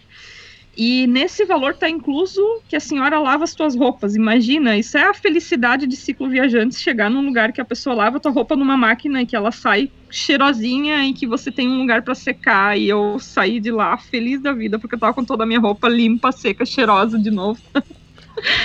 que é algo tão tão difícil para quem tá viajando de bicicleta. Verdade. E foi bem interessante encontrar o Mael, então, porque ele acabou levando a gente para esse camping, a gente acabou encontrando ele várias vezes depois, a gente não saía para pedalar juntos, mas a gente encontrava ele pelo caminho, acampamos juntos algumas vezes, então foi, foi uma experiência bacana, e aí foi o primeiro dia que a gente parou para descansar, então esse segundo dia, em Puyuapi, a gente parou para descansar, e isso é fundamental, eu durante a minha a, a parte que eu estava viajando sozinha, ou também quando estava viajando com a Dayana, a cada seis, sete dias eu parava para descansar, porque é necessário. E com o Gui, como a gente estava, como ele, eles, eles tinha só as férias dele, a gente estava pedalando num ritmo um pouquinho mais pesado e não tinha parado para descansar ainda. Uhum. É, isso é, isso é uma coisa que foi interessante, assim. Um, deu para eu nunca tinha pedalado de dupla a, a, longo prazo sim ou a médio prazo e, e deu para sentir muito porque como a gente quando a gente pedala sozinho a gente faz o nosso ritmo né? A gente consegue ir no nosso ritmo. E eu como meus pedais meu, minhas cicloviagens são curtas eu sempre fiz trechos maiores em pouco em menos tempo. Então é uma coisa mais corrida mais preocupada em chegar ao destino e o aprendizado dessa viagem que agora com a Rô foi que cicloviagem tu tem que fazer aproveitando o caminho, não adianta, tu não tem que pensar no destino, né? Pedalar, se tu precisar pedalar uma ou duas horas a mais no dia, pedala, mas pedala devagar, porque a longo prazo, chega no quinto, sexto dia ali, tu quer, tu teu corpo não aguenta, simplesmente não aguenta mais, né? Então, Exato. isso foi, foi bem interessante essa experiência de pedalar de dupla para aprender isso. Então, para as próximas eu já eu já aprendo, já aprendi isso. E, e falando nisso, começou a dar problema na bicicleta? É, aí que foi. As pernas já. Sorte que a gente tinha descansado um dia, porque meu bicicleta é de freio a disco e a pastilha do disco tava, tava torta e começou a tocar no ferro. Então eu tinha que pedalar freando. E como a gente, os povoados que a gente estava eram, são, eram povoadinhos bem pequenininhos, não tinha como, como regular, e precisava trocar a pastilha. Então eu fui ali de Puyuap até Coiai. até Coiai, que eu fui com ela freando, né? Imagina. Hum. Então me obriguei a ir devagar, né? Foi, aprendi a lição na marra, né? Tinha que pedalar pouco, uh, devagar e, e, e, mais tempo para conseguir chegar no local, senão as pernas não aguentavam, né? Não, e o meu ritmo já é um, é um pouco mais lento que o dele, mas também porque eu tenho, eu acredito que o meu peso mais o peso da bicicleta deve dar uns 40 quilos a mais do que o peso do Gui com as coisas que ele leva na bicicleta, porque ele não leva quase ah, nada. Sim. Então, o meu ritmo sempre era mais lento, porque eu tava com muito mais peso também, né? E, e eu sempre fui muito de ver isso do, do caminho, de, de apreciar, de parar, de... É, eu curto muito o caminho, assim, então acabou influenciando um pouquinho nele. E porque a, a Rosângela, ela tem tanto peso, porque, como eu disse, ela leva para os outros também. Né? foi, foi incrível, assim, porque quando, logo nos primeiros dias que eu tava meio desconfiado de fazer viagem dupla, aquela coisa toda, a Rosângela falando bastante, eh, entusiasmada, né? Só que o primeiro dia que eu senti frio, eu já agradeci que eu tava com ela, porque eu senti frio nas mãos, ela disse, espera aí que eu tenho duas luvas extras. é que eu, eu senti... tinha, eu tinha uma impermeável, eu tinha uma de fleece e uma que eu uso para fotografar. Eu disse, não, eu posso te prestar uma. Não, é isso. Aí eu tinha fio nos pés à noite. Não, peraí que eu tenho dois pares de meia sobrando. Caramba. Aí eu molhei os pés. Ela, não, peraí que eu tenho uma galocha aqui sobrando. Como assim? Aí eu entendi porque que a bagagem dela dá o dobro do peso da minha. Não, eu levo muita coisa, e eu levo muita coisa também que eu digo, são coisas não necessárias, mas muito úteis. Que assim, se eu quisesse viajar com a metade do peso, talvez eu poderia viajar com a metade do peso que eu levo. Mas, por exemplo, eu tenho uma cadeira dobrável, que é uma cadeira de montar e desmontar, que ela é maravilhosa, porque eu chego dos pedais, acabada, monto a cadeira e eu, eu posso escorar as costas, entende? É, agora, quando eu estava viajando com o pessoal da Come, eles me deram uma rede, agora eu tenho uma rede também, então, jaqueta, eu tenho três jaquetas de neve, é, que é, foram muito úteis nesses dias que estava chovendo muito, porque todo dia eu molhava uma, então eu consegui, tipo, ainda não passar frio, pelo menos à noite, enquanto eu dormia, porque eu tinha uma jaqueta seca para dormir, tipo, o Gui estava viajando com uma só, então, se ele molhasse essa de, de neve, ele não ia ter jaqueta seca para dormir. Então, mas são estilos diferentes de viagem nesse sentido, porque tem pessoas que preferem viajar com o básico, mas leve, e tem pessoas como eu que querem levar a casa inteira nos alforjes. eu costumo brincar, falar que normalmente quando a mochila tá muito pesada, ou a, os alforjes, né, a bicicleta tá muito pesado, é, é, o que tem a mais é medo e conforto, né? Então a gente é, sempre... Isso aí. No meu, no caso, é conforto, eu acho. Muito conforto. Bom, uh, aí a gente seguiu viagem em, com destino a, a Menguá, que é uma, um povoadinho também. E só que nesse, nesse trecho tem um, um, um, setor que tem muita altimetria também, são 600 metros de altimetria no, só no, numa subida. Assim. É um cerro que você sobe de um lado e desce do outro. Isso, e a gente tinha encontrado alguns alguns viajantes europeus, eu acho que eles eram, não lembro qual país eles eram, e eles tinham comentado que tinha neve na, é. na, na, estrada. E pedalar com neve, eu nunca pedalei, mas a Rô comentou que, que é bem difícil, então a gente estava meio receoso. Na verdade, assim, eles mostraram para nós uma foto que todas as árvores estavam mega carregadas de neve. Não é aquela neve uhum. floquinha que fica em cima da folha, não, era, era tipo como se fossem grandes blocos de neve em cima das árvores. Eu pensei, meu Deus, como é que a gente vai empurrar a bicicleta neve acima? Porque é muito liso. E depois, como é que a gente vai descer do outro lado com tudo isso de neve? Só que isso foi Sim. tipo uns três dias antes do dia que a gente passou, né? Uhum. É, e, e interessante, a gente pensou, uh, foi o dia que parou de chover. Aí foi sol, sol, Ah, sol, tá. sol, sol. Aí é desde lá até aqui a gente só, só teve sol. Então Foi maravilhoso. Eu não sei se foi o período ou se foi o, a localização ali que a gente Hum. passou, mas a gente no início a gente deu um pouco de azar. Então a gente saiu da chuva e a gente pensou, ah, bom, agora vamos pra neve, né? Então, mas a gente deu sorte. A gente tinha desistido já, a gente decidiu que a gente ia subir, mesmo com neve, mesmo com o que tivesse. E a gente conseguiu uma carona com os Carabineiros. assim, quando a gente já tinha desistido com os carabineiros, que são os policiais aqui do, do, do Chile, né? Então eles nos levaram até Puerto Cisnes, que é um vilarejo, uma cidadezinha em Hum. direção a a Coyhaique, né? Que é Uhum. Esse, esse podcast vai se chamar Entre Pedais e Caronas. e normalmente essas caronas que vocês têm pego são caminhonetes? O que, que é? Sim, a caminhonete e a gente conseguia, a gente conseguiu sempre botar as duas bicicletas e todos os alforjes em cima. Então, porque aqui tem muita caminhonete, como é muita estrada de terra, a maioria das Uhum. pessoas tem caminhonete e é, os veículos no Chile são muito mais baratos do que no Brasil. Então, as pessoas conseguem comprar é, veículos de, de mais valor, digamos, né, mesmo sendo pessoas mais, mais simples. Então, tem muita caminhonete aqui, isso é muito bom. E essa carona foi, olha, espetacular, porque é uma subida, nossa. Bom, é 600 metros de desnível de um cerro, né? Você Nossa, tem só subir ele e descer do outro lado é 600 metros de desnível e a estrada é toda em, em curva e rípio, né? e rípio. E um rípio horrível. Pedra solta, buraco. Eu não sei se o Thiago, o Thiago e a Flávia passaram aí pedalando, se eles fizeram carona também, mas eles vão saber dizer como que é subir isso daí. Sim. Se eles lembram ainda, não sei, já faz tanto tempo que eles passaram por esse setor. É, e em relação às caronas, as para nós foi relativamente fácil, assim, eu fiquei impressionado porque muitos paravam, às vezes até nem eram para a cidade que a gente estava pedindo, ou era para pertinho, só para perguntar se a gente precisava de alguma coisa, ou para pedir desculpa. Teve um que parou para pedir desculpa porque ele não podia, ele só ia até ali e ele não ia poder me levar, então O cara parou, desceu, abriu o porta-mala para mostrar a parte de trás da caminhonete, para mostrar que tava cheio, que ele não ia poder levar. Eu disse, meu, que querido.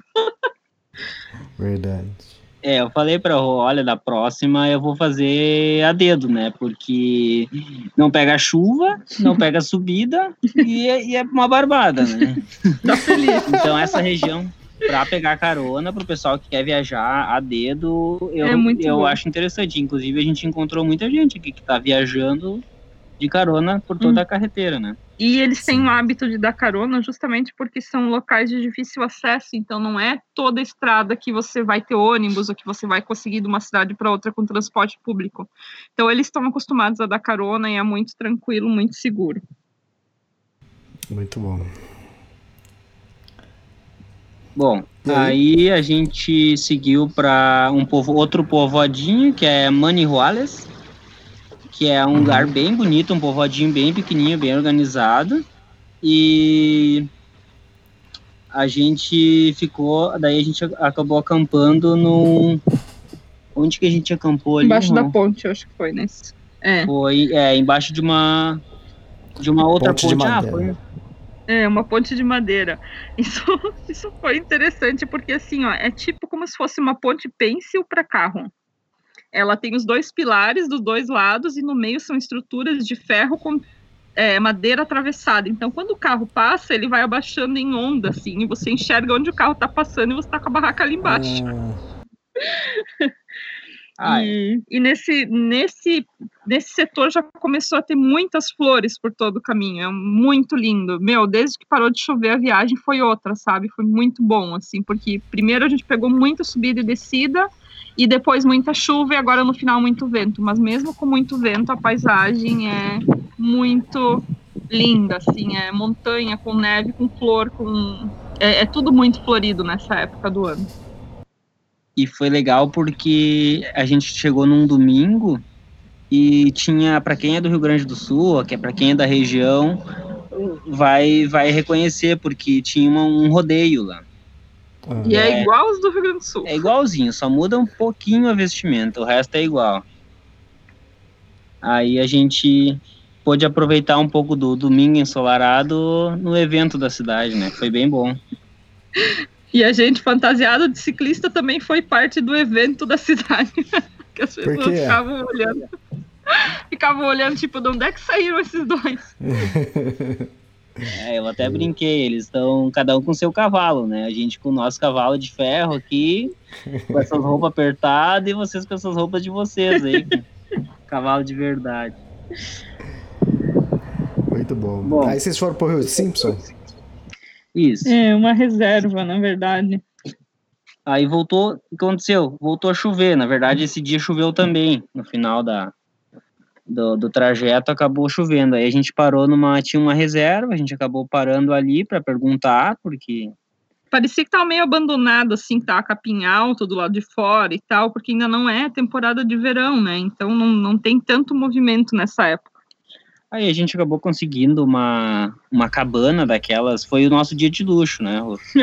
Ah, uma cabaninha dessas de que no Chile tem muito, que eles chamam de cabanhas, né? O ou quincho. refúgio, ou quincho, e uma cabana com. Aí conseguimos lenha. Esse pessoal foi bem atencioso. A gente conseguiu pelo preço do camping, a gente Ficar dentro pediu. da cabana. É, a gente pediu um camping com teto, ele não tinha, então ele negociou e fez o preço de uma cabana pra gente. A gente pôde secar as roupas e a. Porque a.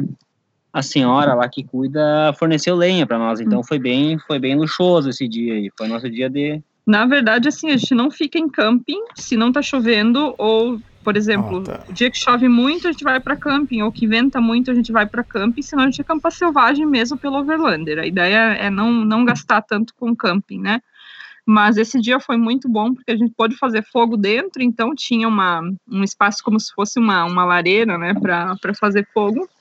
E podemos secar de novo as nossas roupas. Então, isso para quem está viajando pela carretera austral, você encontrar um lugar que você possa secar suas roupas é muito bom, é muito renova as energias para seguir viajando. E e Elias, aí, a, É. a gente estava fazendo as contas aqui, a gente gastou praticamente a mesma coisa. É, a comida aqui é tão cara que a gente gastou praticamente a mesma coisa em alojamento do que chocolate, cerveja e, E comida. sorvete. É. Tá ali ó, os cálculos, a cervejinha diária com os, os chocolates diários. Não, não, e, e a Rosângela, ela come bastante chocolate, assim, então eu tive que acompanhar, né? Pra não... Ele, ele não tinha o hábito de comer, mas eu sempre como muito chocolate. Eu como, eu como muito de tudo. Eu sempre falo, não é fácil manter minha gordura corporal, então eu tenho que comer muito. Acho que é lá no treco do Everest que eu cheguei a pagar em um lodge é mais barato que o, que o prato de comida. Bah, Nossa. Não, Foi, aqui foi em torno de dormir. 5 mil pesos acampamento. Aham. É, a gente conseguiu sempre optava pelo, pelo mais barato, né? E a gente deu bastante sorte, mas o mínimo, mínimo aqui eu acho que tu consegue pagar é. A gente pagou 4 em mi- ah, 4 mil em um deles, mas a maioria deles foram 5 mil negociados ainda, então É. o, também não é Dá um- barato. Dá uns 30 reais mais ou menos cada camping. Mas aí tu vai comprar uma lata de cerveja custa mil pesos, né? 6 reais. Sim. É, Uhum. Então, e um chocolate tem chocolate, a maioria dos chocolates são dois mil pesos ou 1.800. Então, fazendo o cálculo aí, a gente percebeu que gastou quase a mesma coisa. De acampamento e cerveja e chocolate. Sim. Aí vocês foram pra cidade grande? Ah, e chegamos na capital, da região do. Como que chama aqui, ó? De. Aizen, de Aizen, Aicen, da região é, de Aizen. Aicen. E a gente tava, eu tava com a minha bicicleta com freio ainda com aquele probleminha, né? Ele pedalou uns quatro dias com freando a bicicleta sem, sem necessidade, porque o freio tava, tipo, automático. Ele pedalava fre- freando, meu. Foi muito. Sim, porque para quem tem bicicleta com freio a disco, sabe que se tu, tu não pode tirar a pastilha. Do freio. Se tu tirar e tu inventar de apertar o freio, a pastilha, a, o freio entra e não sai mais. Tá. Então, não tinha muita opção, né? Então, tinha que andar com ela desse jeito.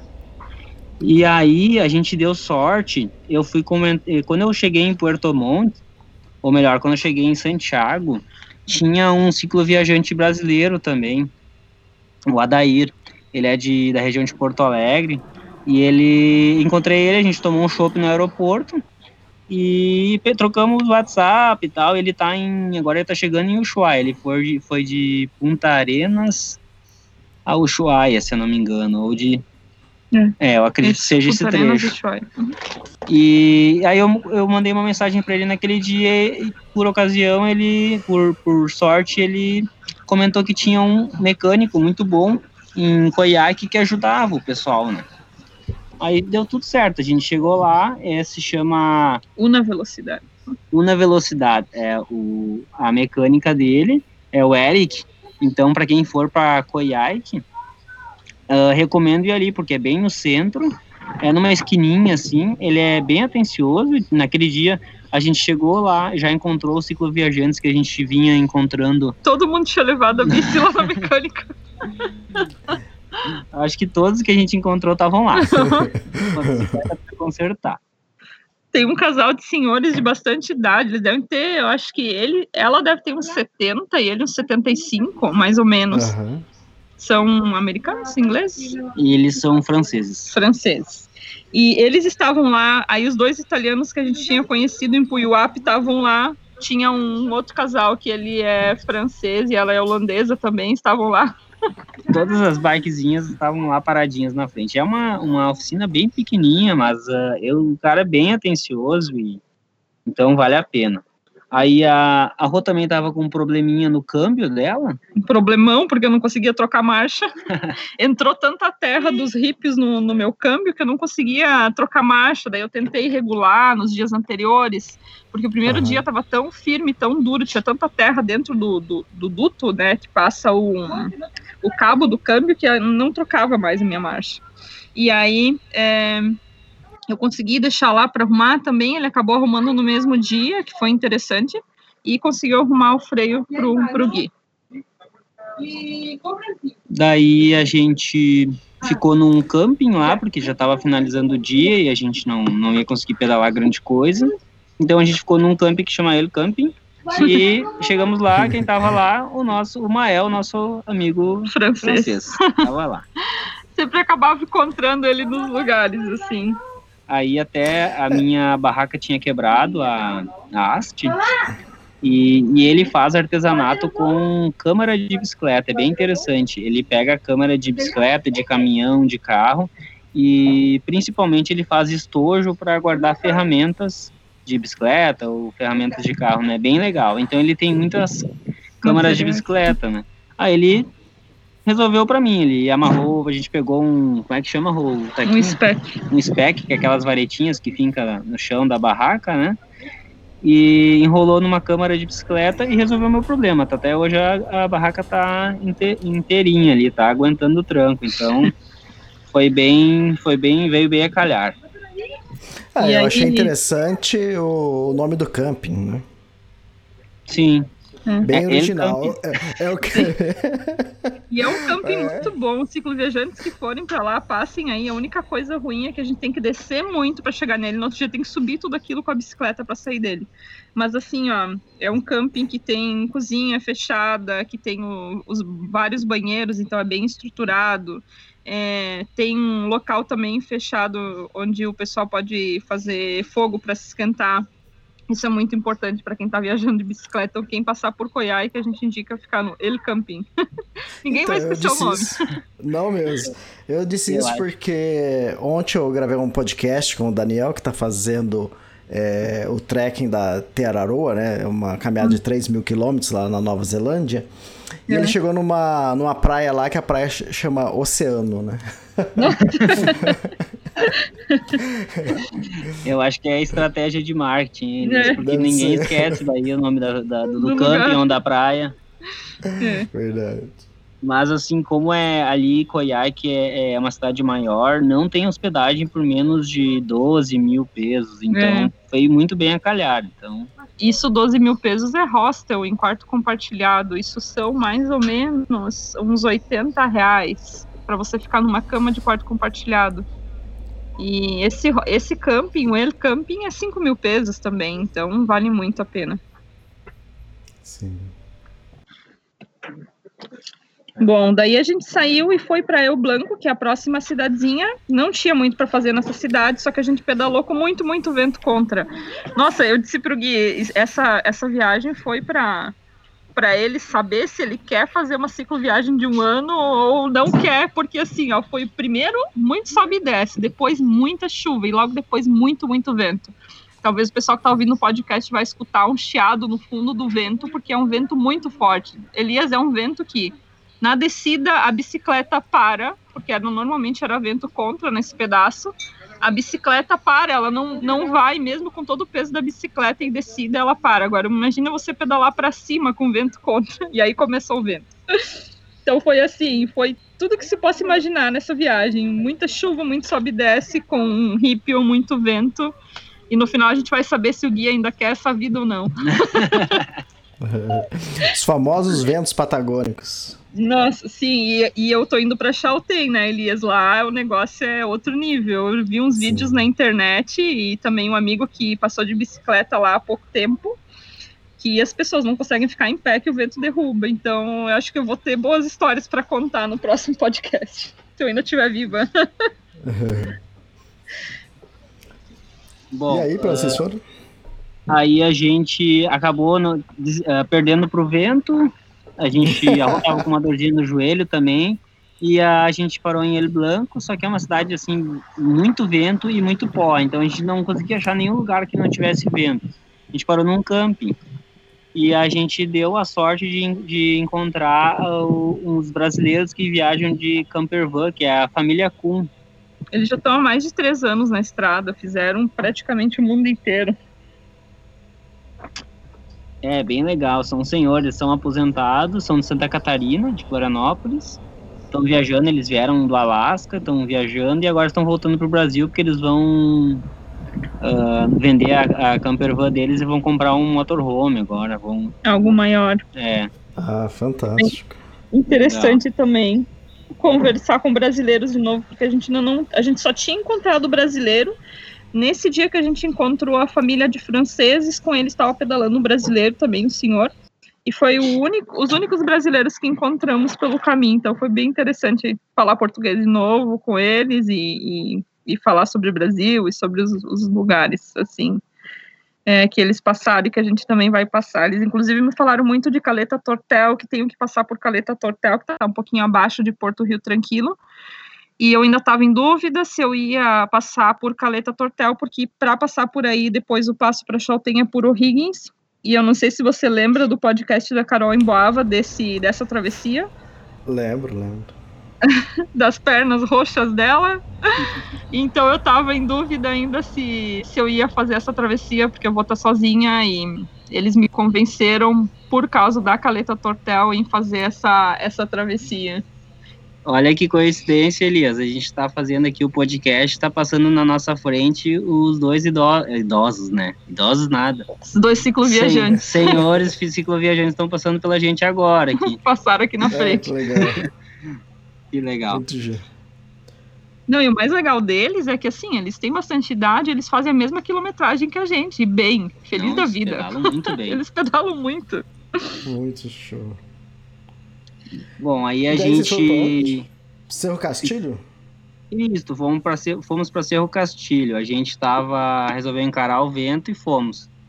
E teve uma nesse trajeto a gente estava entrando no Parque Nacional Cerro Castilho, acho que é. E teve uma coincidência muito interessante, Elias, porque eu estava escutando o podcast do Israel Koifman, o, o último dele agora, o 308, e, e ele estava te contando da coincidência do número 6, né? Isso. E aí, nesse, quando ele estava contando, não foi exatamente no mesmo momento, mas não deu um, dois minutos. E seis é o meu número da sorte. É engraçado, ah, né? Tá. tu sai dali, ele vai, tem um monte de plaquinha no chão que mostra quilometragem. Quando eu olhei pra plaquinha, deu um minuto que ele falou, eu olhei pra plaquinha, tava 660. que legal. Aí eu, nossa, que coincidência, né? Não, não adianta. Quando é pra ser uma coisa muito Eu legal. recebi, print, eu recebi um print aqui de um, de um internauta que escutou também o podcast, agora eu não vou lembrar quem que foi. E que na hora que o Israel tava falando isso, tava dando acho que uma hora, seis minutos e não sei quantos, e Ah, seis sério? segundos, coisa. É. Não, Bom, mas, e eu- Nossa, o Eu, quando eu comprei o meu telefone chileno, eu não sabia É. o número, né? Porque você compra um cartãozinho fechado e você coloca o chip. Quando você coloca o chip, você sabe o número. E o meu número é 44806666. Ah, E quando eu vi o número, eu disse, eita, por que isso? Porque o 666 não é, dizem, né, que não é um o número número da bom. Então aí, ó, recado por Israel, meu telefone é 6666 e eu nasci em 6 de fevereiro de 86. ah, de- deixa eu só falar, porque na hora que o Israel falou isso, foi um pouco de ingenuidade dele, ele não, de ele não conhecer também a história, né? É que ele, ele tava achando que o número 6 era o número do azar, por causa do número da besta da, da Bíblia, exato. né? Na verdade, o número 6 não é o número do azar, é o 666, né? E o seu, o seu celular também, o final seria 6.666, não, Sim. não teria nada a ver. E outra, e também é só um número, não dá azar nenhum, entende? Mesmo se fosse 666... Mas foi muita coincidência. É, é, legal isso. Bom, aí a gente seguiu, é um parque bem legal, ele tem, O ele é um Emu. parque, isso, é um parque que ele, ele, ele visa a conservação do emu, que é como se fosse um, um cervo, assim, que tem muito aqui na região que está em perigo de extinção, então bem legal o parquezinho, mas o vento contra parecia que embocava assim pela estrada e pegava a gente de frente. Então tinha trecho ali, foi ali, foi um, um período, um, um trecho que eu disse para rolar, Rô, vamos pedir carona. E porque eu não consigo sair do lugar, né? Era, era estranho porque assim, ó, o vento sempre era de frente, mas ele não era constante. Você tava pedalando e de repente vinha aquele vento forte, parecia que te dava um soco na cara e te derrubava, sabe? A gente não chegou a cair, mas eu desequilibrei muitas vezes. E, e na- nem na descida eu não conseguia pegar velocidade porque o vento era tão forte que ele travava, sabe? Então, tava muito difícil. E aí a gente conversou de carona, eu disse, ai, vamos, vamos. Primeiro carro, carro que passou, eu fiz sinal com a mão, os caras pararam e era um carro, um caminhão que é utilizado para pintar a estrada, para fazer as faixas amarelas da estrada. E os caras pararam e levaram a gente até o outro lado do cerro, que era o ponto que já não tinha mais vento. E depois a gente continuou pedalando. É, e aí a gente foi, passou pela Vila de Cerro Castilho, que tem umas, até tem uns, tinha, tem uns treks bem legais para fazer, é uma Uhum. região bem bonita, com Tem um trekking até a base do glaciar, que tá no, no Cerro Castilho mesmo. E aí a gente até pensou em fazer, mas como meu horário, meu, minhas datas estavam apertadas aqui e tinha essa questão do vento, então a gente acabou passando, mas talvez a, a Rô vai fazer, né? Eu tô pensando é, se eu pego um ônibus, vou até lá para fazer esse trekking, porque eu já quis fazer ele da outra vez que eu passei pelo Cerro Castilho Ah. em 2016. Acabei não fazendo, então eu tô ainda decidindo se eu vou seguir viagem para o sul ah, amanhã ou se eu vou pegar um ônibus e vou fazer o trekking e depois eu volto.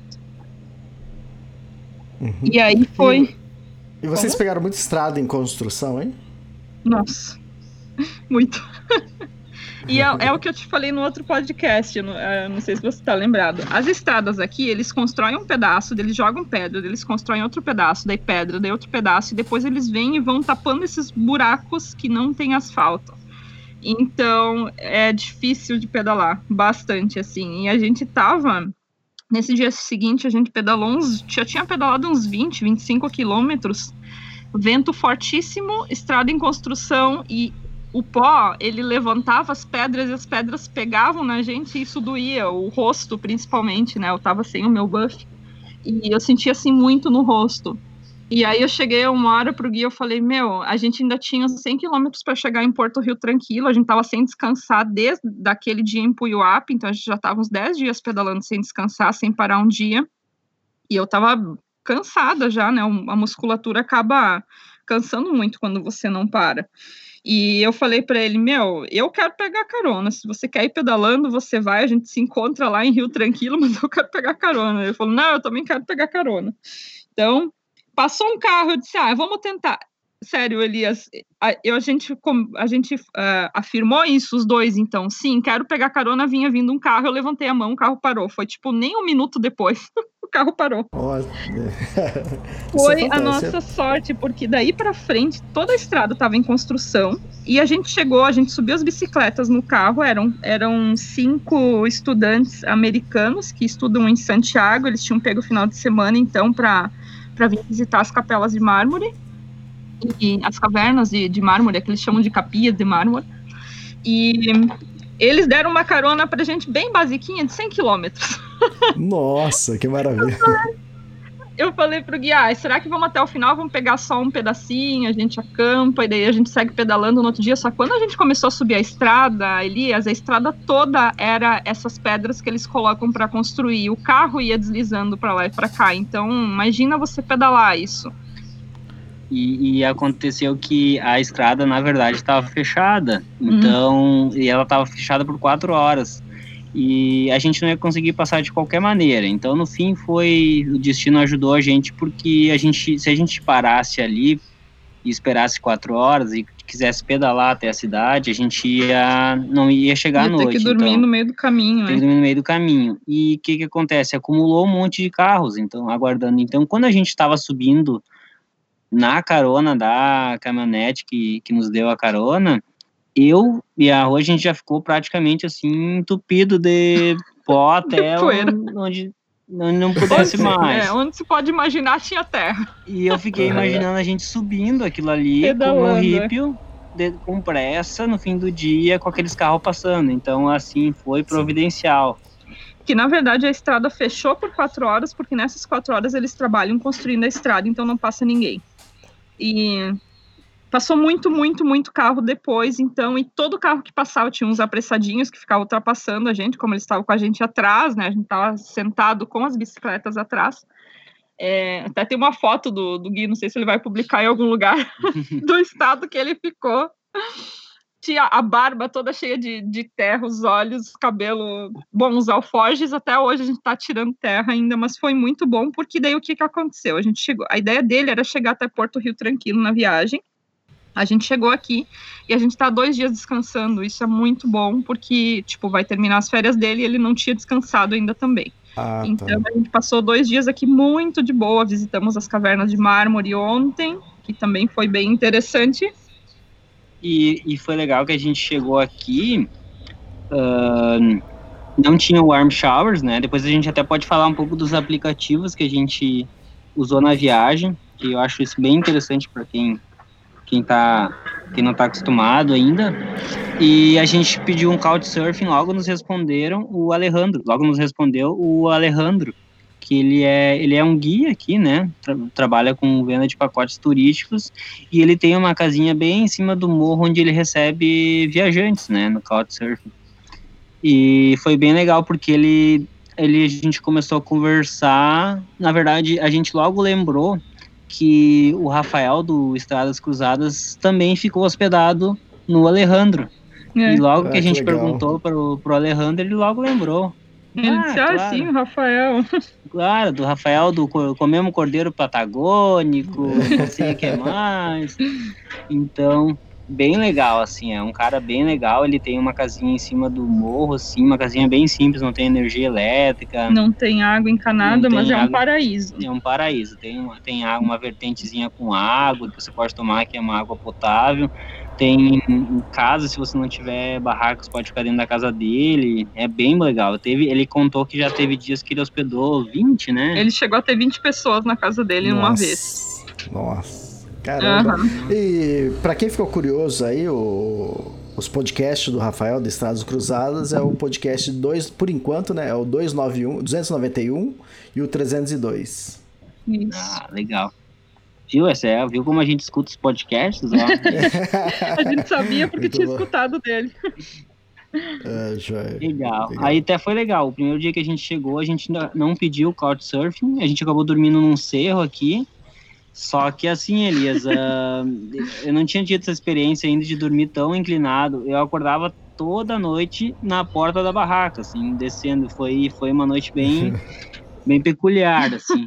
Aí a gente, não, vamos ter que buscar. E aqui o pessoal, assim, não, não, não, não- é uma praia e é bem. É tudo privado. Tudo privado. Aqui não é que nem no Brasil que a praia é pública. As, a, em volta do lago são propriedades privadas. E a gente perguntou para alguns, eles fizeram cara feia e tal. Não podia acampar em não lugar deixar nenhum. acampar e a gente também não quis invadir por nenhuma propriedade. A gente acabou invadindo. Na verdade, a gente invadiu uma ali, mas estava aberto. Tava então, abandonado. se tá aberto, se o portão tá aberto, é porque estão nos convidando para entrar. E a gente resolveu entrar.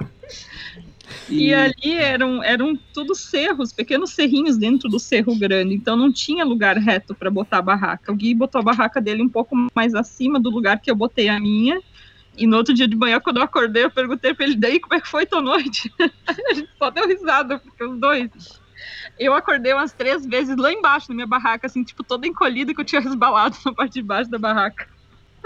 Ai. Então, é, então na verdade o esse couchsurfing para quem vier para cá é interessante, ele recebe muito bem.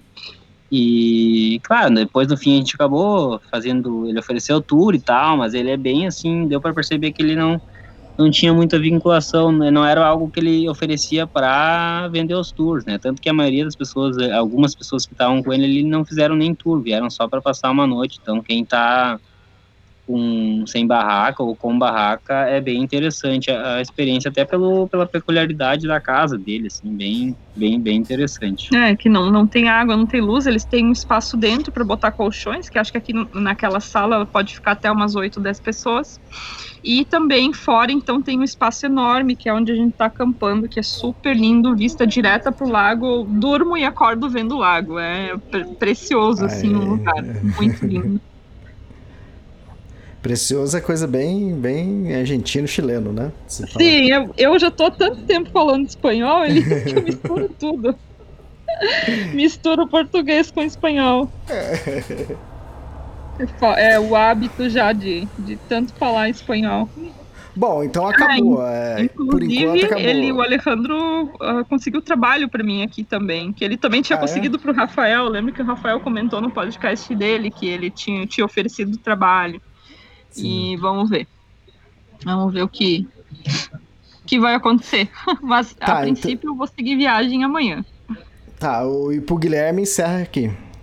Ou não? isso é aqui é meu meu trecho final eu vou agora eu volto para Coiaque de ônibus depois de fico lá uns dias volto para Porto Montt e depois volto para Porto Alegre Fantástico. É, vocês querem falar mais alguma coisa? Eu sei que tem alguma- algumas coisas anotadas aqui. Hum. Você estava querendo falar sobre dos aplicativos, né? Isso, é, isso eu acho, acho legal, assim, a gente falar, porque eu praticamente não. O iOverlander, que é o que a gente mais utilizou, eu não, não tinha utilizado ainda. E ele é, realmente é muito eficaz. E, e dentre os, entre os ciclos viajantes, a gente percebeu que é bem comum também. É um aplicativo, se escreve iOverlander. É um aplicativo que ele te mostra os locais para acampamento para ele, ele, ele distingue por categoria, né? Ele coloca se você pode acampar, se você pode colocar o carro, se como que é, e tem você pode colocar comentários, você pode adicionar, Se né? tem estrutura ou não, se é acampamento selvagem, se é acamp- acampamento pago. E então foi bem útil assim, a gente praticamente seguiu por ele deu 100, quase 100% assim de de chance. Quando não estava chovendo, a gente conseguiu sempre é, um lugarzinho para acampar. E outro que a gente usou bastante que é o Maps.me, é maps.me, que ele utiliza a internet, ah, o mapa sem a internet, você baixa o Offline.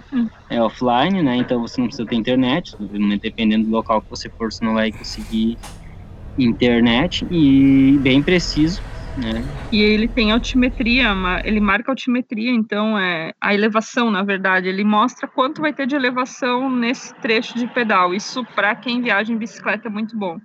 O único ponto negativo do Overlander é que a quilometragem que ele mostra do ponto que você está até o ponto do acampamento nunca é verdadeira. Então não não se fiem por isso. É, a quantia de quilômetros do ponto que você está até o ponto que é o acampamento que mostra no Overlander, você tem que buscar pelo Maps.me mesmo, que é mais preciso.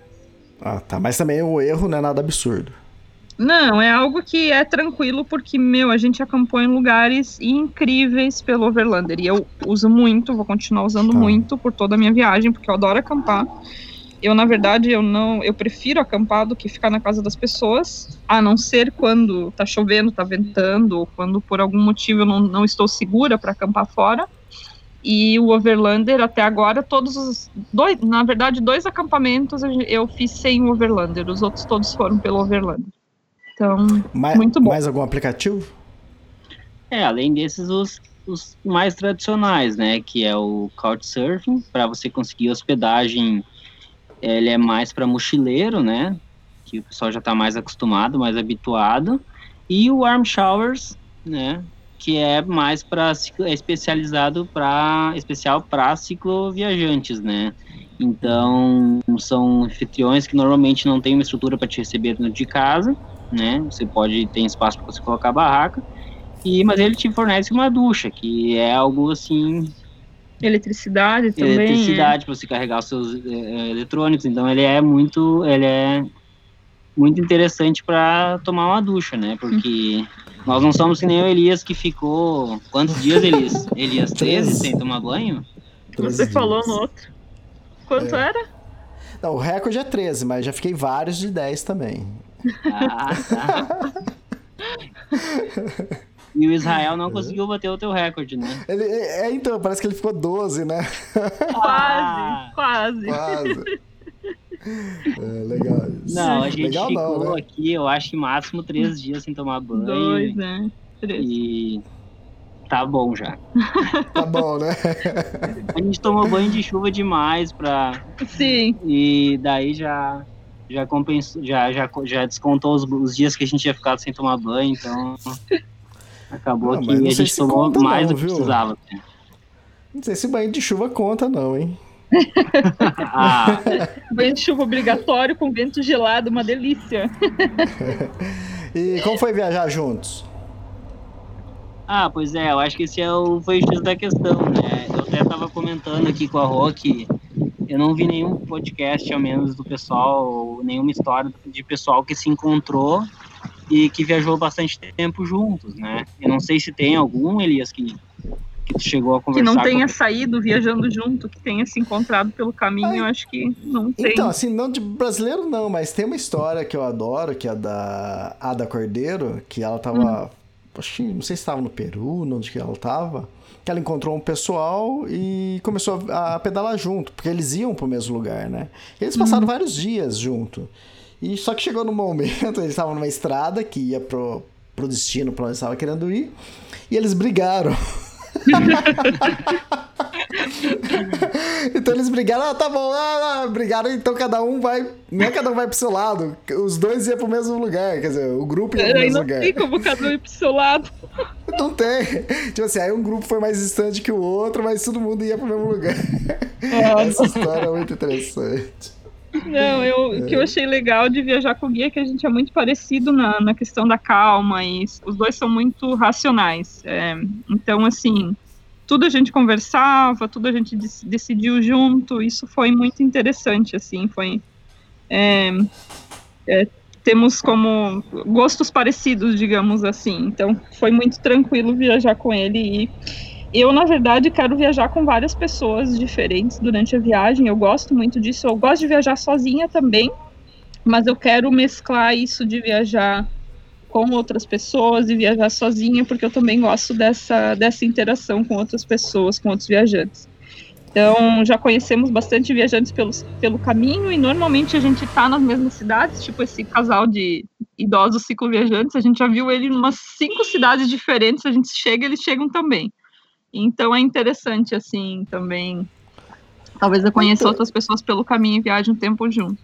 E também. Então, o que você falou é mais ou menos o que eu faço com meus livros, né? Então, cada livro que eu lanço, cada viagem, expedição que eu faço, eu convido uma mulher diferente Que é. Porque se eu sempre for a mesma pessoa, quem vai ler o livro já sabe o que, que vai encontrar, entende? Não vai ter novidade. Então, eu sempre eu convido uma pessoa diferente, porque eu sei que vai acontecer coisas diferentes, é, experiências diferentes. Então, esse negócio de, de você mudar também o parceiro, ou quem é, viaja, pedala ou caminha com vocês, é bem interessante. Sim, eu acho interessante também é, por costumes diferentes que as pessoas têm. Por exemplo, esses franceses e me ensinaram uma coisa que eu vou usar para a vida inteira, que é fazer fogo com lenha molhada, né? Então, Exato. Então, isso para mim foi incrível eles estarem ali nesse momento e eu e me ensinarem como fazer para conseguir fazer fogo, porque para mim vai ser muito útil. É, e assim a gente vai é, captando conhecimentos de vários viajantes diferentes durante o caminho. Eu acho isso um, um aprendizado muito interessante. É, eu, eu acho que tem duas coisas diferentes, assim, uma coisa é, tem a, a, as pessoas que você conhece pelo caminho quando tá viajando sozinho, que você acaba ficando às vezes dois dias sem conversar com ninguém, então você encontra pessoas, você quer trocar, trocar ideia com as pessoas, quer conversar sobre a viagem e tal, e tem é, o fato de viajar juntos, assim, como a gente fez durante três semanas direto, né? Eu acho, eu não sei se de, daqui umas três semanas eu e a Rosângela viajando junto a gente ia se aguentar ainda, porque assim. então é melhor a gente parar por aqui, deixar assim, enquanto tá bom, enquanto um tá falando bem do outro. Esse negócio também de falar que, ah, não, eu gosto de variar, exato, também pode ser uma desculpa, né? Não, chega com você. Sim.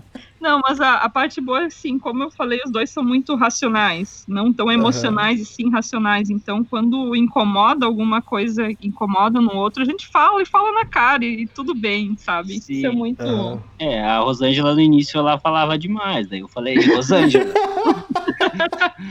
fala, fala menos. Deixa eu ficar aqui no meu mundinho. Sério. Tem uma história, né? tem uma história Ela legal. diminuiu um pouco, assim, mas... Não muito, não muito. Isso, isso é uma coisa minha que, olha, pra mudar é difícil. Eu sim, falo sim. pelos cotovelos. Tem uma história parecida dessa no meu próximo livro, que eu não vou contar, deixa pra quem comprar depois e ler. Mas, é bem, mas, é, mas é bem legal. E que mais? E quem tem, é, é, eu vi aqui anotado, é carreteira austral de asfalto.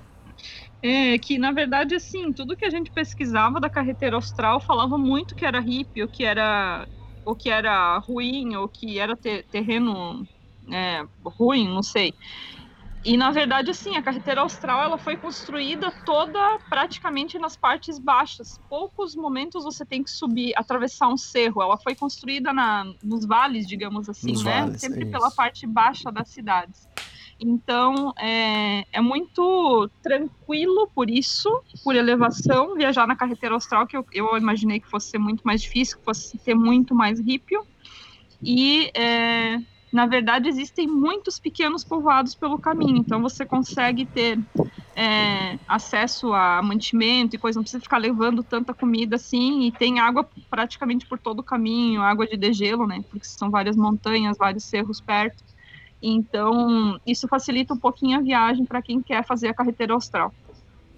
É, eu, eu, recom eu recomendaria, assim, se você quer fazer uma viagem em lugares bonitos, que seja próximo do Brasil, o caminho é lindo. A gente perdeu de ver muita, muita vista bonita por causa das chuvas mas o trecho que a gente pegou de sol, os trechos são lindos. Então, assim, eu recomendo para quem tiver um bom material, se, se, se, preparar bem, né? Testar o material antes de vir na chuva, no frio, no vento.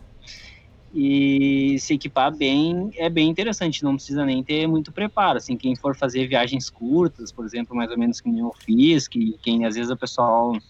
Porque quem viaja a longo prazo, uh, acaba se adaptando durante a viagem, acaba ganhando, ganha, ganhando condicionamento durante a viagem. Mas para quem vai fazer viagens curtas, assim, uh, e não tem tanto preparo, é, é, interessante, porque como é toda asfaltada e o asfalto deles é impecável, é algum... uh, acho que 80% do trecho é, foi asfalto. Até então... aqui para baixo, é, dizem que tem mais rípio daí, que já, já termina um pouquinho asfalto, mas até aqui foi muito de asfalto e esses vários pedaços, então, que o asfalto estava em construção. Bom, fantástico. Acho que é isso. Tem mais alguma coisa? Vocês gostariam de falar? Acho que seria isso. Acho que é isso aí. Eu quero É, falar uma coisa, eu continuo falando muito, então quem for viajar comigo já sabe.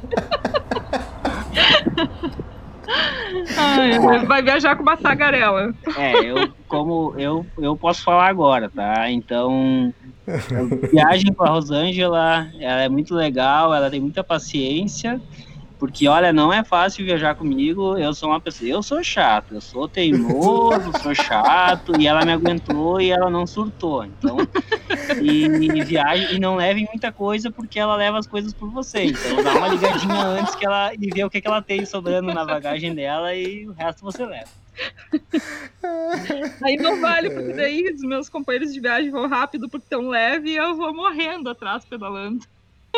É verdade. Ah, Rosângela e Guilherme, obrigado pelo podcast. Foi divertido. Aprendemos até a fazer fogueira dessa vez. É, bom, legal, obrigado e boa continuação pra você e bom retorno pra você, ô, ô Guilherme. Tá, obrigado, Elias. A gente, ah, eu agradeço a oportunidade, foi para mim, foi uma realização, porque, como eu É. disse, eu sou fã dos podcasts. Vou continuar e vamos seguir acompanhando os outros podcasts da Rosângela agora aí. E na próxima viagem, a gente tá vendo, dependendo do ano que vem, a gente vai encaixar uma viagenzinha junto também e a gente, dependendo, a gente grava mais um, então. Tá? Obrigadão, Elias. Pra onde? A Europa. A gente tá vendo. Ah, eu tá. só tô na dúvida porque o seguinte, a gente tava pensando em Noruega, né? A gente quer ver a tal da aurora boreal que o Uhum. Israel já viu 300, a gente não viu uma, né? Vou pegar as dicas com Israel dos principais lugares. E mas eu tô achando muito frio, né? Tô meio traumatizado, então a gente tá vendo se Não. vai fazer se Ah, vai no verão. Oi? Mas vai no verão, vai em julho, agosto, ou agosto, talvez. Ou melhor, É. vai no. ou acho que é no final de setembro pra outubro, porque aí vocês têm mais chance de pegar a Aurora Boreal. É, a Aurora começa final de agosto, pelo que eu pesquisei.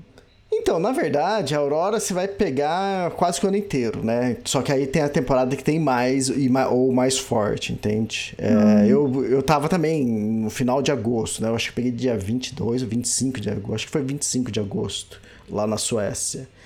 E, e o Israel também achava que só, ele só ia pegar a Aurora Boreal quando ele tava lá no Noruega, né? Ele achava que ele ia pegar muito só pro norte, mas eu falei, não, daqui a pouco você vai começar a pegar. E foi o que aconteceu, entende? E era acho que agosto também. Então, é, vocês têm que calcular. Talvez vocês forem em setembro, acho que é uma. Início de setembro é uma data bem, bem interessante. E frio? Põe agasalho. Exatamente. Ele tem que ter pra pôr, isso é o problema. Uma jaqueta, um fleece. Não, mas pra próxima acho que ele vai com mais coisas. É, Não, agora sim. eu vou, vou me equipar melhor e aí vou superar o, esse vilão aí que é o frio. Eu vou com outra capa de chuva, com certeza. Uhum. Sim, fantástico. Ah, Rosângela e Guilherme, obrigado pelo podcast e até a próxima, então. Obrigada, Elias. Até, Abração. até mais. Feliz Natal. Feliz, Feliz Páscoa. Natal. Tchau.